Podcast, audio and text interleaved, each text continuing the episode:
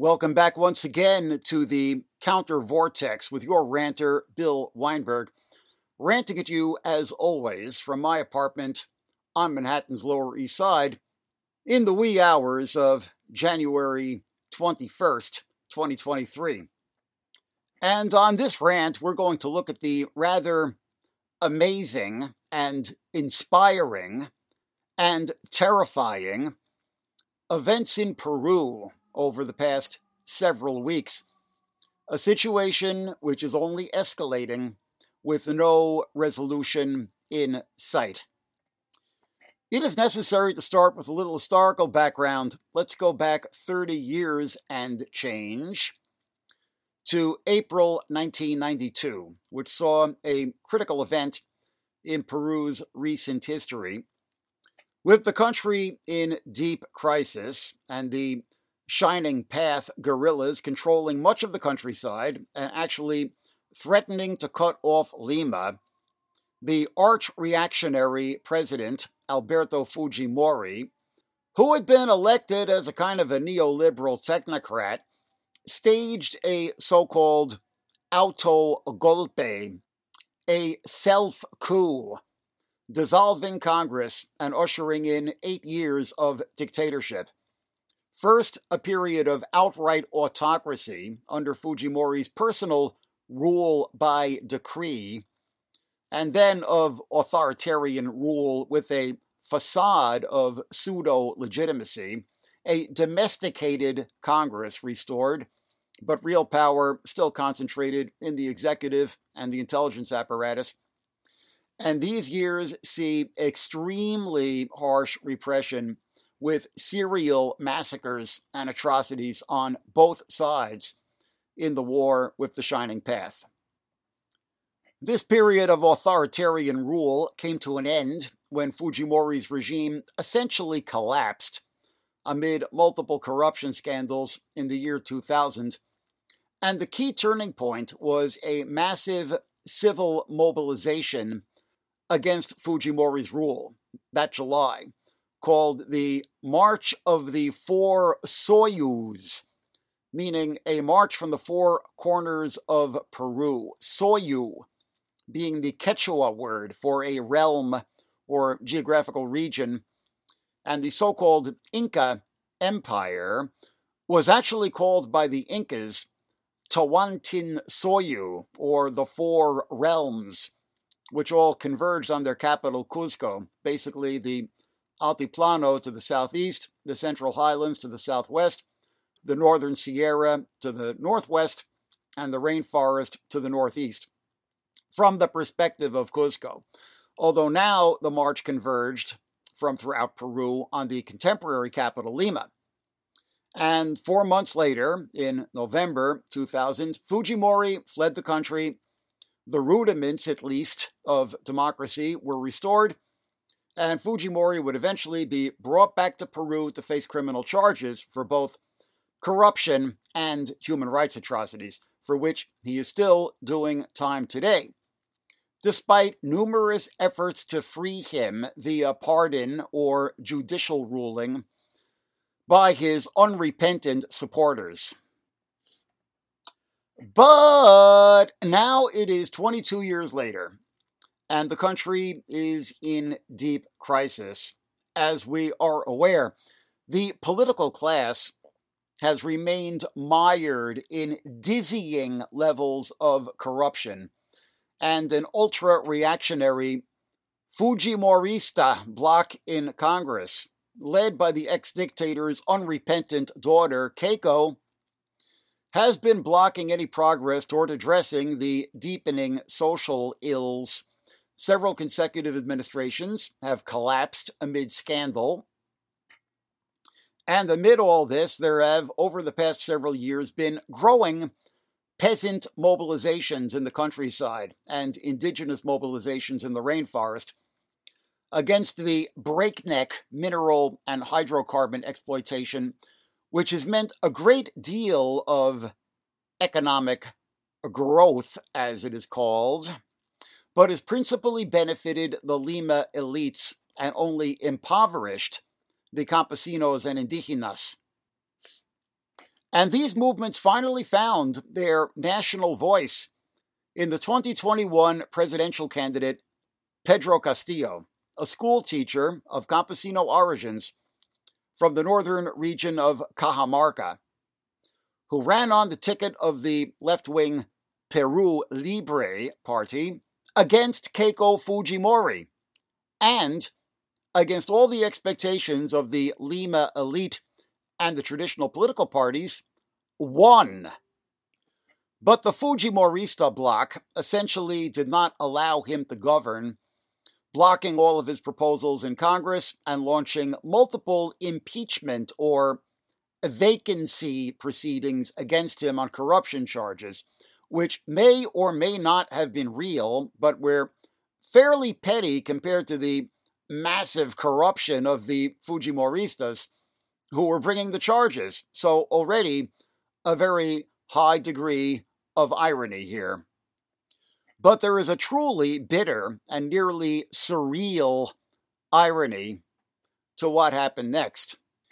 Castillo last month attempted an auto golpe. He basically attempts to do what Fujimori did in 1992 dissolve Congress and rule by decree. But of course, this didn't work precisely because he was a political outsider, which is ironically what got him elected in the first place, but meant that the military and intelligence apparatus and political class in general would not fall into line with such a move, as they did that of Fujimori in 92. So while I understand what drove Castillo to it, his desperation measure just indicated to me how completely he was in over his head. An act of hubristic self delusion, apart from any other criticism we could make. Anyway, to relate what has happened in the month since his attempted auto golpe precipitated the current crisis, a narrative of events digested from my blogging. On December 7th, facing a third round of vacancy proceedings, which, unlike impeachment, as the word is usually rendered in the English language press, would take immediate effect and remove him from office immediately. President Castillo ordered the dissolution of Congress and announced imposition of a government of exception quote unquote, in which he would rule by decree. But his government immediately collapsed as protesters, many armed with clubs and seemingly from the right wing and bourgeoisie, filled the streets of Lima. Most of Castillo's cabinet resigned in protest of the move. The National Police and Armed Forces Joint Command together issued a statement saying that they would not enforce any, quote, acts contrary to the constitutional order, end quote. Defying the dissolution order, Congress quickly approved a vacancy measure calling for Castillo's immediate ouster by a vote of 101 in favor, 6 against, with 10 abstentions. The Fiscalia, the government's prosecutorial body, had Castillo arrested charged with breaching constitutional order. His vice president, Dina Boluarte, a bland technocrat despite her affiliation with Castillo's Populist Party, was immediately sworn in as Peru's new president. National police troops flooded the streets of Lima, which was placed under curfew. But thousands of Castillo's supporters filled the streets of cities and towns across Peru Protesters occupied the airport in the southern city of Arequipa, while mass mobilizations and road blockades were held in Cusco and Trujillo. Protests turned violent in Andahuaylas province, where a national police station was overrun in the town of Chincheros on December 12th. By this point, at least seven were dead in the protests by official figures. Six in Andahuaylas and five under the age of 18. Defense Minister Alberto Otarola on December 13th announced that a 60 day state of emergency had been instated in seven provinces of Apurimac region in the Central Highlands, including Andahuaylas. The Defense Ministry announced that the armed forces would take control of strategic points, including airports and hydroelectric plants, in the affected areas. The following day, the state of emergency was extended nationwide for 30 days. The declarations officially suspend the rights of assembly and freedom of movement and give the police sweeping powers to conduct searches and arrests without judicial order. Castillo appeared in court to face conspiracy charges on December 13th, where he called on the security forces to stop killing people who he said were thirsty for justice. Quote unquote. Castillo reportedly refused to appear at his next court hearing on December 15th, with his attorneys telling the judge that he considers the process against him to be a farce.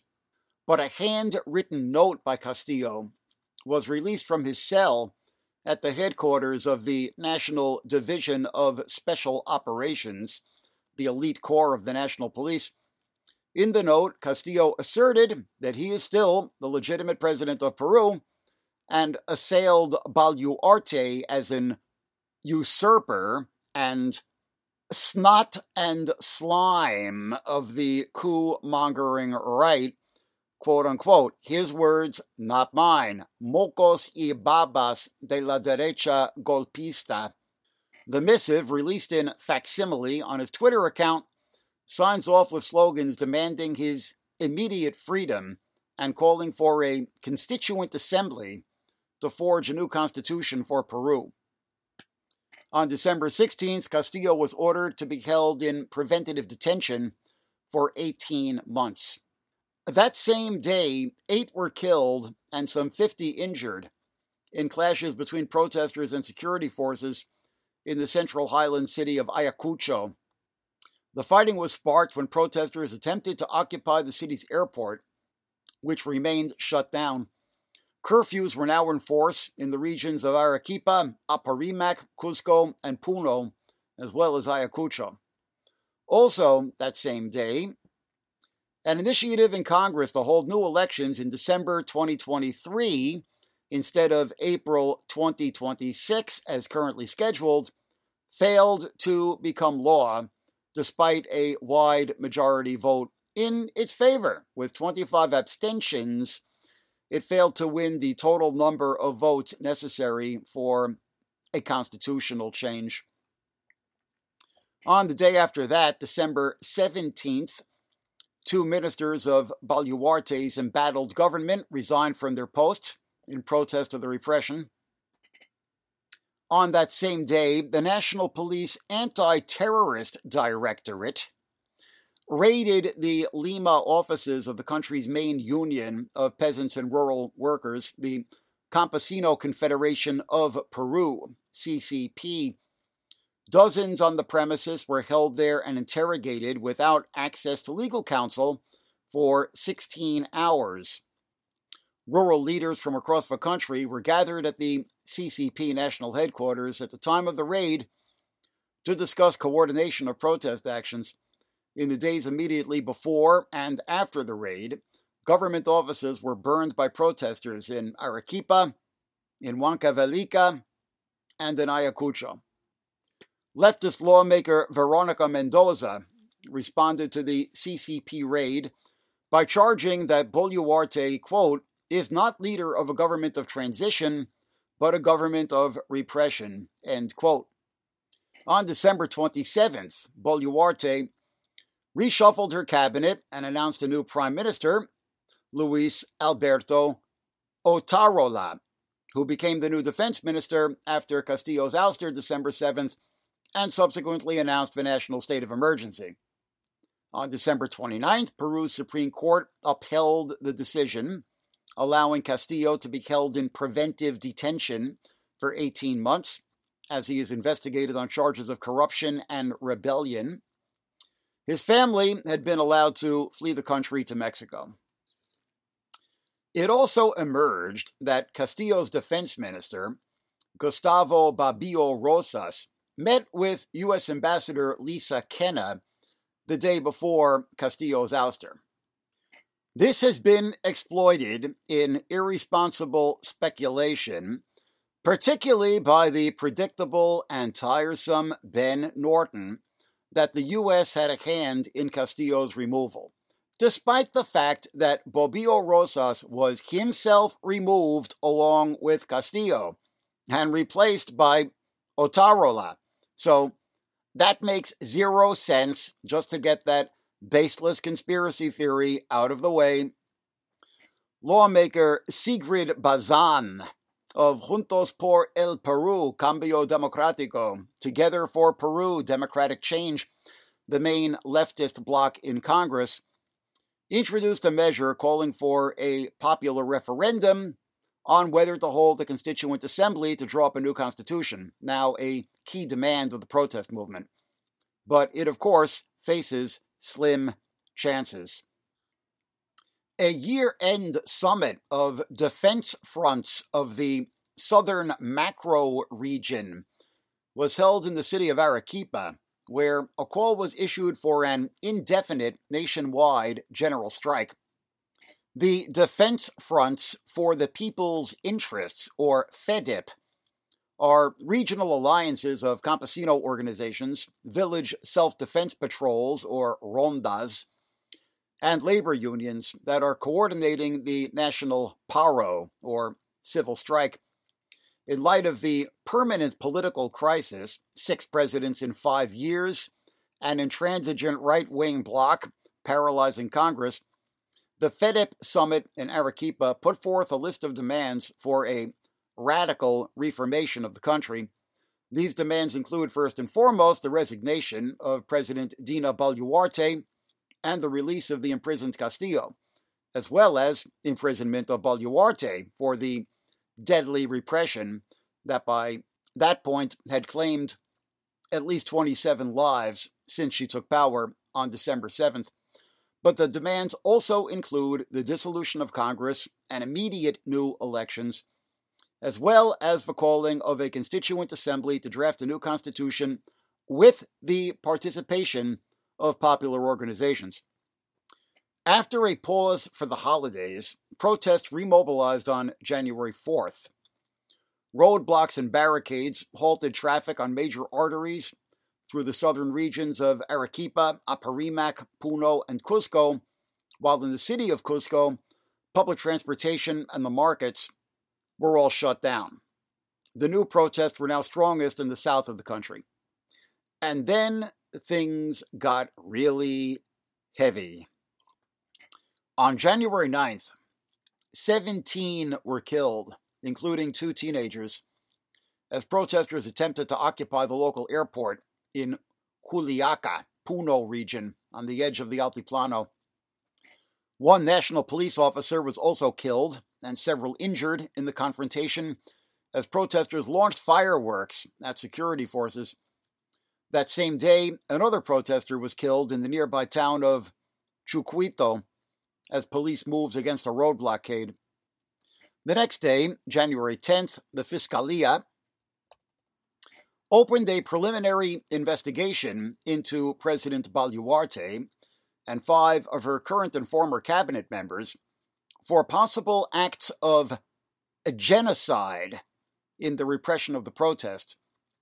Prosecutor General Patricia Benavides announced that in addition to Boluarte, her investigation will target Prime Minister Alberto Otarola. Peru's official human rights ombudsman, the Defensoria del Pueblo, issued a statement calling on the security forces to act with restraint but on the day of Benavides' announcement, another protester was killed in the city of Cusco. Jenny Dador, executive secretary of the non governmental National Human Rights Coordinator of Peru, blamed indiscriminate use of force for the deaths, which she called extrajudicial killings. Peru's southern regions of Puno, Cusco, Arequipa, and Madre de Dios were now almost entirely cut off by roadblocks the giant Antapaccay copper mine in Cusco region, operated by the Swiss multinational Glencore, was also occupied by protesters who set company vehicles on fire and attacked a worker housing complex at the facility. And then we come to the attempt to create a senderismo panic in what appeared to be the latest effort to smear Castillo's supporters as linked to the Shining Path or Sendero Luminoso.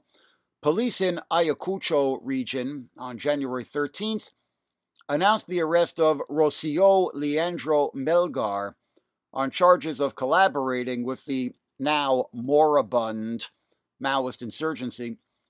Police said Leandro, president of the Defense Front of the People of Ayacucho, FREDEPA, is actually a guerrilla operative known as Comrade Cusi. Leandro and five of her FREDEPA comrades were flown to Lima, where they are being held in preventive detention. According to media reports, Leandro had served nine years at the notorious Chorrillos women's prison in the late 80s and 90s for her links to Sendero Luminoso. It should be noted, however, that a key pillar of the decentralized grassroots revolutionary movement that has now emerged in Peru are the rondas, the campesino village self defense patrols which first emerged in the 80s precisely to defend rural communities from Sendero Luminoso, especially in remote areas where the state had little or no presence. So the notion that the contemporary civil movement is tainted by ties to Sendero, which really was an extremist and totalitarian movement, is pretty transparently bogus. After the Fiscalia's announcement of an investigation into the repression, Boluarte purged her cabinet yet again. But Boluarte insisted that she will not step down, a key demand of the protesters. Quote, Some voices have come from the violent and radical factions asking for my resignation provoking the population into chaos, disorder, and destruction. Boluarte said in a televised address January 13th, I will not resign, end quote. She also dismissed a second demand of the protesters that a constituent assembly be called to draft a new constitution. Referring to herself in the third person, she said that such a decision, quote, is not in the hands of the executive nor of Dina Boluarte. End quote. The death toll in the unrest since Castillo's ouster now stood at 47, according to the Defensoria del Pueblo, including the police officer killed at Juliaca and seven civilians killed in traffic accidents related to the roadblocks. The remaining 39 were civilians killed by the security forces. On January 14th, Boluarte declared a 30 day state of emergency in the cities of Lima and Callao, as well as throughout the regions of Cusco and Puno, and selected provinces of Apurimac, Madre de Dios, and Moquegua. The decree came as the nationwide state of emergency declared last month was about to expire. And then this week, Thousands of protesters from across the country poured into Peru's capital in what was billed as the taking of Lima, Toma de Lima, or the March of the Four Suyos, a reference to the mass mobilization that brought down the Fujimori dictatorship in 2000. Things were peaceful until January 19th, when a festive crowd that had been slowly massing in Plaza San Martin in downtown Lima was attacked by the riot police, setting off running street battles throughout the capital's central district. A building near Plaza San Martin was set on fire, which police blamed on protesters, and protesters blamed on a police tear gas bomb that went astray. In a late night TV address, President Boluarte warned that those responsible for violence and vandalism would not go unpunished, pledging to bring to bear all the rigor of the law, quote unquote, adding that this is not a peaceful march. and that protesters sought to break the rule of law, generate chaos and disorder, and seize power, quote unquote. Fatalities related to the protests now stand at 52 by count of the Defensoria. This includes a woman shot by police as protesters attacked government buildings in Macusani, Puno, on January 18th. And that is where things stand as of tonight, late on the night of January 21st. Now, to sum things up a little bit, well, I have to be me and start off with some criticism for my own side, as it were. I know none of my lefty friends who have been following this situation want to hear this, but it is simply a case of bad facts for our side that Castillo himself attempted an autogolpe, which gave Congress, not the military, the perfect expedient to remove him and allows both sides to accuse each other of a coup with a degree of plausibility, either a failed self coup or a successful soft coup, so to speak, via Congress rather than explicitly by the military, as Peru has seen many times in the past. And a self coup or autogolpe has obvious resonances of what the justly hated Alberto Fujimori did in 92. So, yeah, I'd say the politics of the situation are a little complicated, and I have to confess that I am a little skeptical of the mass movement rallying around Castillo instead of acknowledging that he fucked up badly. I mean, it recalls Karl Marx's famous words about Napoleon III first time is tragedy, second time is farce. Castillo is at best a flawed figure.